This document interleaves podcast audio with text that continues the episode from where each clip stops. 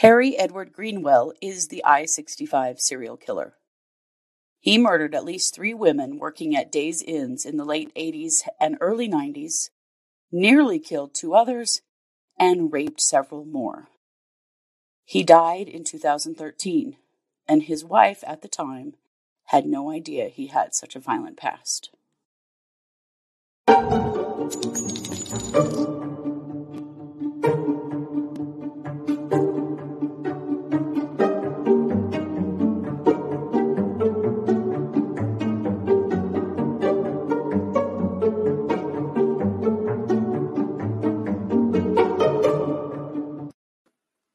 Hey, everybody. Welcome to True Crime Paranormal with the Psychic Sisters. I'm Christy Brower, here with my sister, co host, and partner in crime, Katie Weaver. Hey, Katie. Good morning. How's it going? It well, it's going well. I mean, it is snowing, so there's that. But other Yeah. than that, you know, the coffee's hot, the dogs are cuddly. What can I say? Right. Not too bad. I know. Yeah. Idaho The Spring, cats are playing the piano, obviously. My cats are playing the piano as always. Yep. Yep. So Yep. it seems like everything is just your standard Monday morning, isn't it? different day. Well, this is our Monday episode, and we are Mhm. recording it on Monday. And if you're wondering why, feel free to ask Mrs. Weaver. Oh, yeah.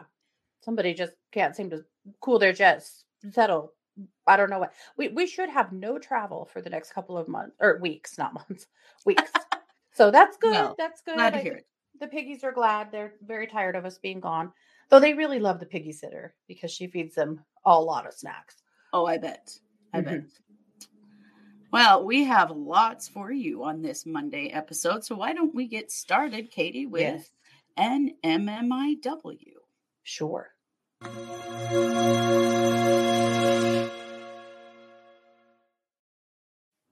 All righty. Well, we have an MMIW coming out of uh, the Fort Hall uh, area in Idaho. This is on the Sho-Ban Reservation. So I'm going to pull up her picture here. This is Danielle Edmo. And Danielle has been missing since the 1st of November ish. Danielle has black hair, brown eyes. She's 5'8. When she went missing, she was four months pregnant and had a broken left femur. Mm. Uh, there's a lot of problems here, a lot of challenges here. Apparently, um, according to a post from her mom on Facebook, she did actually uh, come out of uh, missingness or hiding for just a few minutes around the 15th of November. And Mhm. that's the last she's been seen. Here's another better picture of her. She's not very old, No. but uh, she was with a man named Marion, uh, who's a lot older than her. Her family's really concerned that she's with adults that are a lot older than she is, that are really up to no good. They have struggled a lot to get the uh, police department to do anything because, again, we're just looking at this like some little runaway. She's eight months pregnant now. Come on, man. 16. I mean, give me a break. Yeah. Whew, Yep. So this is what her mom said on the 19th. It was the 19th. She said Danielle has come out of hiding and by some miracle she's vanished again. She has my mom's phone and her only worry is that I got into her phone. So now she's aware of the fact that she now she's aware of the fact that we know she's been in a relationship with someone named Marion Osborne. That's who picked her up at her grandma's house and where she's been staying and the Fort Hall police will not do anything to help me. I notified them of any and all information, and that's as far as it's gotten. The only reason that she did come out of hiding is they did eventually search Marion Osborne's house, so she uh, had to leave for a while, but they think she might be back there. They don't really know. There is a detention order out for her as well. Uh, this is just, it's getting to be a very uh, concerning situation because her due date is May 11th. Oh my gosh. Yeah. And is she getting any kind of prenatal care? Like, you know, I'm sure her mom is just beside herself. She's beside herself. Uh, she's scared to death and very, very frustrated that anybody would be harboring her, Yeah. you know, at this point. So I'm going to put her picture up one more time. This is Danielle Edmos. If you have seen her, particularly a very pregnant teenager, you know, that's uh, walking around, contact. I'm going to put this one back up. Contact the Fort Hall police, or since uh, there seems to be a little disconnect there, this little girl is not listed on a single missing persons website. She's not listed as a missing child. She's not in the clearinghouse. Nothing, because they're just looking at it like a runaway and doing nothing. Let's be clear. She is a old. child. Yeah. And in, in the company of, of adults. medical care. Yep. In the company of adults. Mm. In need of serious medical care. This is not, oh, she just ran away. She gets two. No, she's 16. She no, does not get to. She has been injured. And no, she is pregnant. She needs to be in the care of her family. This is really, really concerning. Yeah, it is. Her, if you search for uh, missing juveniles and adults in Idaho. There is a post about Danielle. Her mm mom's uh, contact info is there. I don't want to share it here, but her mom's contact info is there. So go find her over there if you know anything. Reach out to mom, reach yeah. out to the police, whatever, uh, you know, whatever Danielle thinks at this point, uh, she needs to be brought into safety, and especially for the sake of that baby, it's just very concerning right now. So, yeah. At any rate, if you know anything, say something. If you've seen her at the Walmart or you know a restaurant or walking down the street or anything, please say something. Absolutely. Even As if she doesn't always, look like it, she is a vulnerable child. Yes, and and per always, someone has seen something. You oh, know that's true. Yep. Yep. All righty. Well, that's what I have on Danielle. So, Christy, I'm going to kick the mic back over to you for our main case. Okay.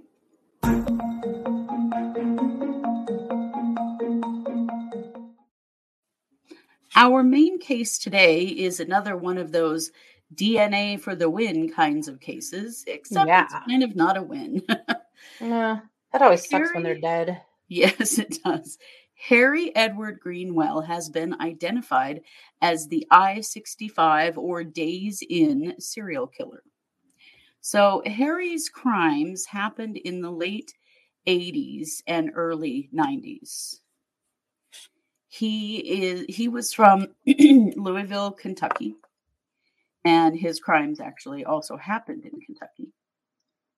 So, I'll tell you a little bit about his victims and what happened, and then let's talk about how he was identified.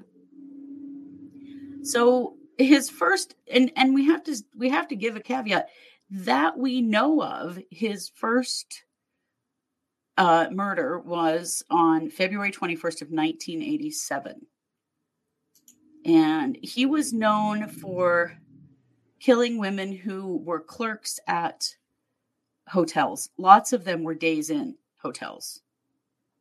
Some of them were yeah. in Kentucky, some of them were in Ohio, uh, Indiana. He um, he was working for the railroad. Oh, the police have long had long thought that he was an, a long haul trucker. Sure, because um, his his uh, crimes happened along the I sixty five corridor, except for mm-hmm. one. There was one that happened on a different highway. Mm-hmm. But um, one this one was the one in Minnesota was not on I sixty five, but they think now, you know, I mean the the railroad tracks basically follow the same kinds of paths. Sure. Yeah. So wow. his first victim was Vicky Lucille Heath. She was a night clerk at a Super 8 motel in uh, Elizabethtown, Kentucky there'd been what appeared to be a fight in the hotel lobby with a phone being pulled out of the wall. And so um, people who were staying there at the hotel called the police because something was mm-hmm. wrong and the, yeah. there was no one at the desk. And mm-hmm. police found her body um, behind a dumpster uh, outside the, of the motel. Oh, boy. And she had been shot and sexually assaulted. So then, so that was February 21st of 1987. Mm-hmm. So then on March 3rd of 1989, he killed two hotel clerks at different hotels on the same night. Whoa. Yeah. Wow. This guy is really weird. And we're going to talk about mm-hmm. why he is so weird. Weird um, patterns. Yeah. Very weird patterns. Yeah. So the first victim was Margaret. Oh, she went by Peggy Gill. She was 24. Mm-hmm. She was a night auditor at um, a Merrillville, Indiana Days Inn. She was sexually assaulted and shot twice in the head, and her body was dumped in a back hallway of the hotel. Oh boy. Um, the hotel was also robbed of $179. Sometimes there was uh, burglary involved in these cases, but not always. you think it was burglaring to just to try and make it look like something else, or just opportunistic? Opportunistic. I mean, he had a history of burglary, and it actually he actually did some prison time for burglary. Ah. Um, around the time of these murders, he wasn't identified um, as this uh, murderer at the time, but uh, let's see. So, four hours after he killed Peggy Gill, he sexually assaulted and shot Jeannie Gilbert, who was an auditor at the Oh. Remington, Indiana Days Inn. Oh my god. Her body was found outside near the road Mhm. uh, the next morning by somebody driving by. In that time, he took two hundred and forty-seven dollars from the motel. Um, he shot both women with the same handgun. It was a twenty-two caliber handgun. So then, on January second of nineteen ninety, he attacked a twenty-one-year-old hotel clerk. This was in Columbus, Indiana, also at a Days Inn. Mhm. This victim survived the attack. He she was sexually assaulted and stabbed. This is the other weird thing. Some of his victims were stabbed, some of them were shot. Yeah, that's another weird- chaotic. Yeah. There's a bunch of strange things about this. So, um, she she was assaulted and stabbed, and he robbed her. hmm Um, and that is where this composite drawing came from. So, for a really long time, really until just recently, hmm all we had to go on was this picture. Yeah. This was the picture. Um, she noted that he had kind of a lazy eye, which they Oh, okay. I was wondering about the eye. Okay. Yeah, and she'd hoped that, you know, they'd hoped that maybe that would help them identify him. hmm Nothing. Totally didn't. Uh, let's see. Although, um, there was DNA in that murder or in that attack that Uh-huh. linked him back to the murders in 1989. So they knew they're dealing with the same guy. Yes. Then in 1991, he sexually assaulted and stabbed another woman. This was in Rochester, Minnesota. She also survived. Wow. And her description of him was similar to the one from 1990. hmm He was wearing a flannel shirt and jeans both times and and a lazy eye. Wow. So in 2013, they linked the 1991 attack to the, or in 2013, I mean, they linked the 1991 attack to the Yeah. other attacks. Well, surely there was DNA in that one as well. Yeah. Yeah. So they know that they're dealing with the same guy, but they don't have any idea who he is. Not a clue. And that's why they thought he was a, an over the road trucker Uh-huh. because he just would, you know, come in and disappear. And uh, the murders and the attacks just went cold until 2008. And that's when they started working on the DNA. And they officially linked all of them. They started calling this a serial killer. That's when they started calling him the I 65 serial killer or the Days Inn serial killer because most of his victims worked for Days Inn. hmm And they also all happened between January and March, which made them think this was a seasonal worker that worked in that area in some Mhm. way or, you know, something to do with that period of time. hmm So they at the time they identified him as a truck driver or traveling salesman between the age of 55 and 65. They were a little off with that. He was a little younger than that. Yeah. Um but I mean they were right on with, you know, the kind of work that he was doing the railroad same thing, you know, he's running along that those highways. Yeah. So, just barely just a couple of weeks ago, familial DNA uh, you know, through genealogical the genealogical DNA work identified him with a 99.999% probability. There you go. hmm I'll accept it. right? And the police just I just announced on April 5th that um there is a that they are investigating the distinct possibility that he was involved in in other violent crimes in the Midwest. So this is what we don't know yet. Sure. These are only the cases we know of for sure. Right. But it's believed that, you know, he there are other rapes they're trying to connect to this. Mm-hmm. So he did have a, a little bit of a, a, a criminal history. In Mhm. 1989, he had a traffic violation and a domestic incident in Wisconsin. Mm. Um, a month later, he was arrested for violating a restraining order and was put on probation. In 1998, he was arrested for felony possession in Iowa. You know, he's all over the place. He's all in all these different states. So you can see why it's been difficult to find him. Mhm. But he did do some prison time Mhm.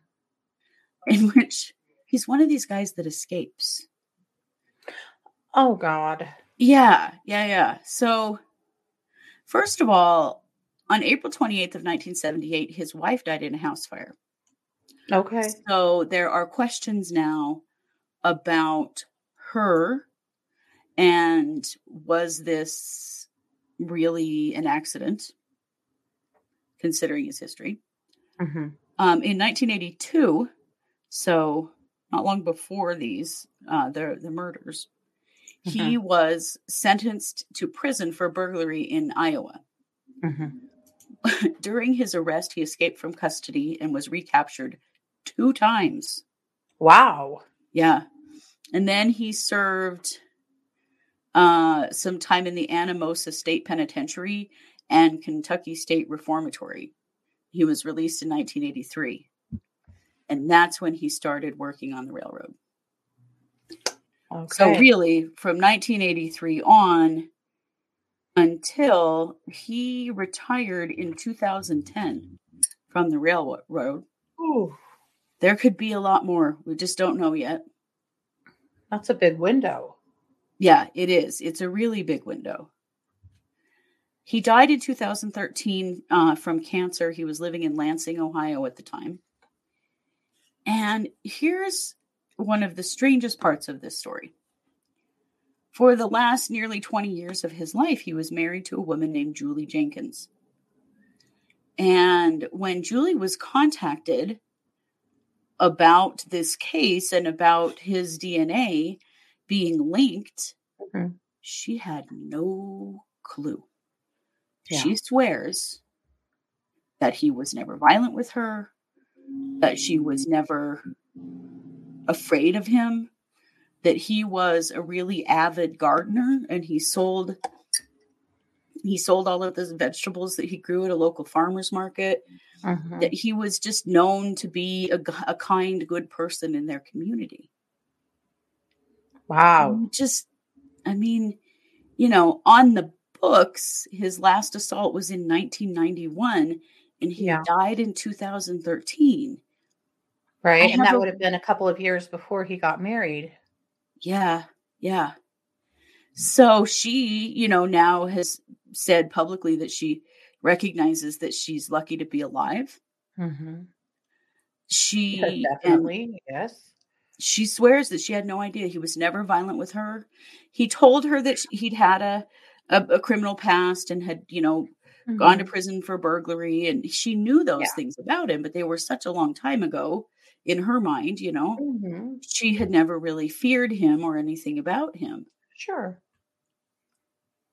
But I mean, not only was he a serial murderer, he was a serial rapist. Right. And and you know, sometimes serial murderers do stop. Yeah. But serial rapists really stop?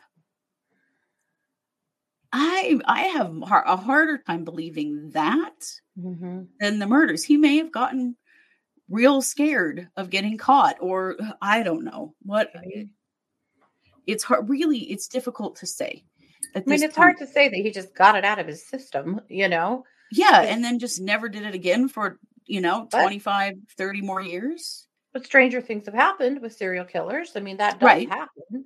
It does it's happen. such a weird concept to me that for a while I'm all murdery and then I'm not, you know? and then I just settle like- down with this wife in a little town and just become a stand-up citizen. Uh, Right? there's something we don't know in this story, quite Mhm. obviously. And Mhm. you know, it, it's th- this is brand new. This just was Yeah. released a week ago that he's you Mhm. know has been identified by DNA, and so there's there is so much that we don't know yet. But Oh it, yeah, and it there, I can't imagine there's not a whole lot more coming. Yeah. yeah, it, it is at least some some closure, some something for Mhm. family members of the victims that he killed and Mhm. for the women that he assaulted to at least have a name. Um, it is always dissatisfactory when someone like this is identified and they've already passed away because he managed to live out his entire life with no consequences for these things. Yeah. But it does, uh, I'm going to keep a close eye on this because I am Yes. fascinated with how did he just stop? Yeah. And not kill or rape anyone for 30 years? Or did he? Or did he? Yeah. Was he still working those rail lines and doing things that his wife had no idea of? Yeah. You know, his wife now says she, you know, she knew about the fire that killed his his previous wife and she wonders now, you know, was that really an accidental fire or did he set it? Um, he has two children and she has three, I think. So Mhm. there's a large family of people who know him Yeah. and it seems to be coming as a surprise at least to her and the people she has spoken to such a strange situation Really strange situation. Wow. Yeah. So we're going to keep an eye on this case definitely to see what else we um you know we're missing here because what Yeah. happened either something happened that stopped him or nothing happened that stopped him and he continued and we just haven't they just haven't linked those cases yet Yeah. it's it's hard to say at this point but what we do know is you know there's no doubt that he committed those crimes in the late 80s early 90s because his Mhm. dna was part of the sexual assaults so Yeah. there you have it harry edward greenwell is the Okay. i-65 serial killer Okay then. Pretty wild. Wow. Wild. all Yes. right yeah well i'm going to send it right over to you for a missing person spotlight Yes.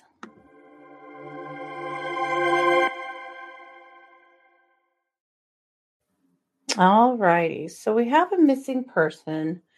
Uh, she's out of the Oakland area. Her name is Shannon Miosek. She goes by Pebbles usually or Shay. She always has her dog with her.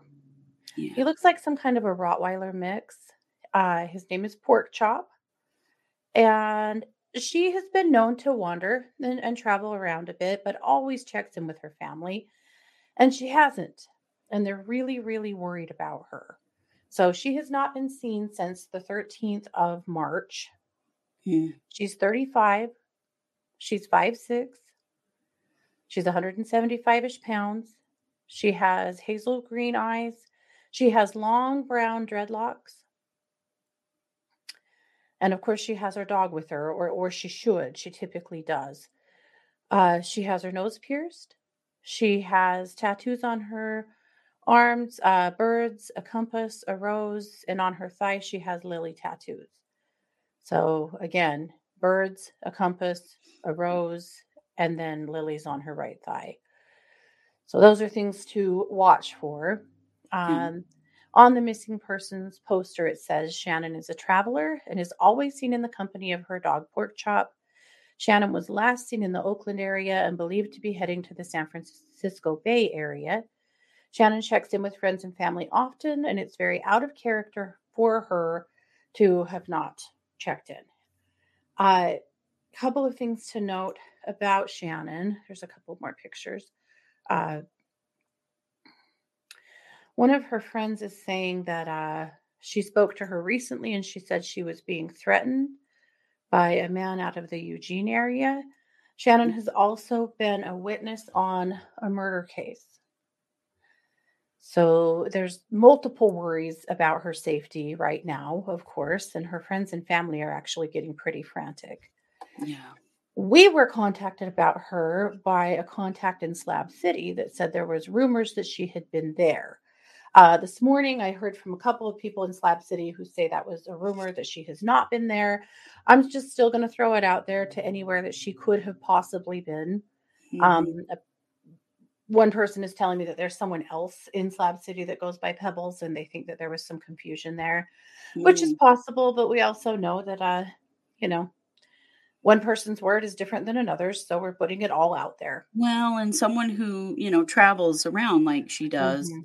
You know, a lot of those folks in Southern California, they do end up in Slab City at one point or another. So it's it's an Mhm. important element just for people to be aware of. Yeah, for sure. And we're not saying she's definitely in Slab City or not or was seen there, but there was Mm. some rumor that she had been seen there and had gotten a ride to the Walmart. So wanted to make sure that was uh, said. But again, uh, her family and friends believe that she is headed to San Francisco or would have been, but Mhm. nobody has a clue. She has just absolutely vanished. So lots and lots of worry there. So I'm going to put up her missing poster one more time.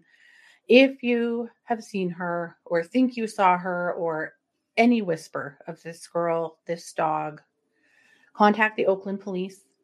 Let them know what you saw. Remember that no amount of information is too small. right, If you think you saw something, say something. right, You don't have to be right. right. It doesn't matter if if you're wrong. No one's going to be mad about that. It's just Mhm. you never know what one tiny bit of information might do to help find somebody. Absolutely. Absolutely. Yep. So, you know, you never know. And as always, somebody sees has seen something. Somebody knows something, and maybe you think it was a minor thing or something that didn't matter, but it all matters because trying to piece together a timeline of where she's been and where she's gone is the best thing her family and friends have going for them right now. So speak up. There is a Facebook group. It's an open group. It's called Friends and Family of Shannon Miosek. That's a really good place to go to take a look. And Mhm. uh, her friends and family are commenting there. If you post there, uh, you know, they'll help you get your info to the right place if you know something. Or if you just want to help, if you want to hang up flyers, if you're in the area, that would be helpful too. So reach out. You know, we are all in this together, right? Right, exactly. Well, and it's just an important reminder that you, if you live in the area where someone has gone missing and you see something that makes you wonder, report it. There's nothing wrong with that. Yeah. Report it. Every little bit helps. Mm-hmm.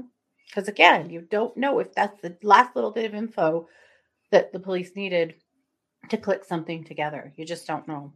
Well, and it's important to remember also, it's not like Shannon's not in trouble.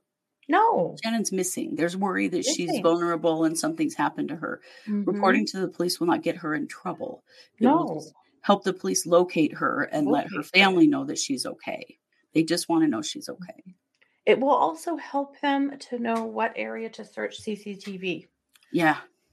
If there's a hint of, you know, hey, maybe she was here, then they can start pulling cameras from the area and maybe start putting something together. Yeah. So it all matters. It, it all matters every time. Definitely. Most definitely. Yep. Well, that's what I've got. I'm going to show you guys her face one more time. This is Shannon or Pebbles or Shay.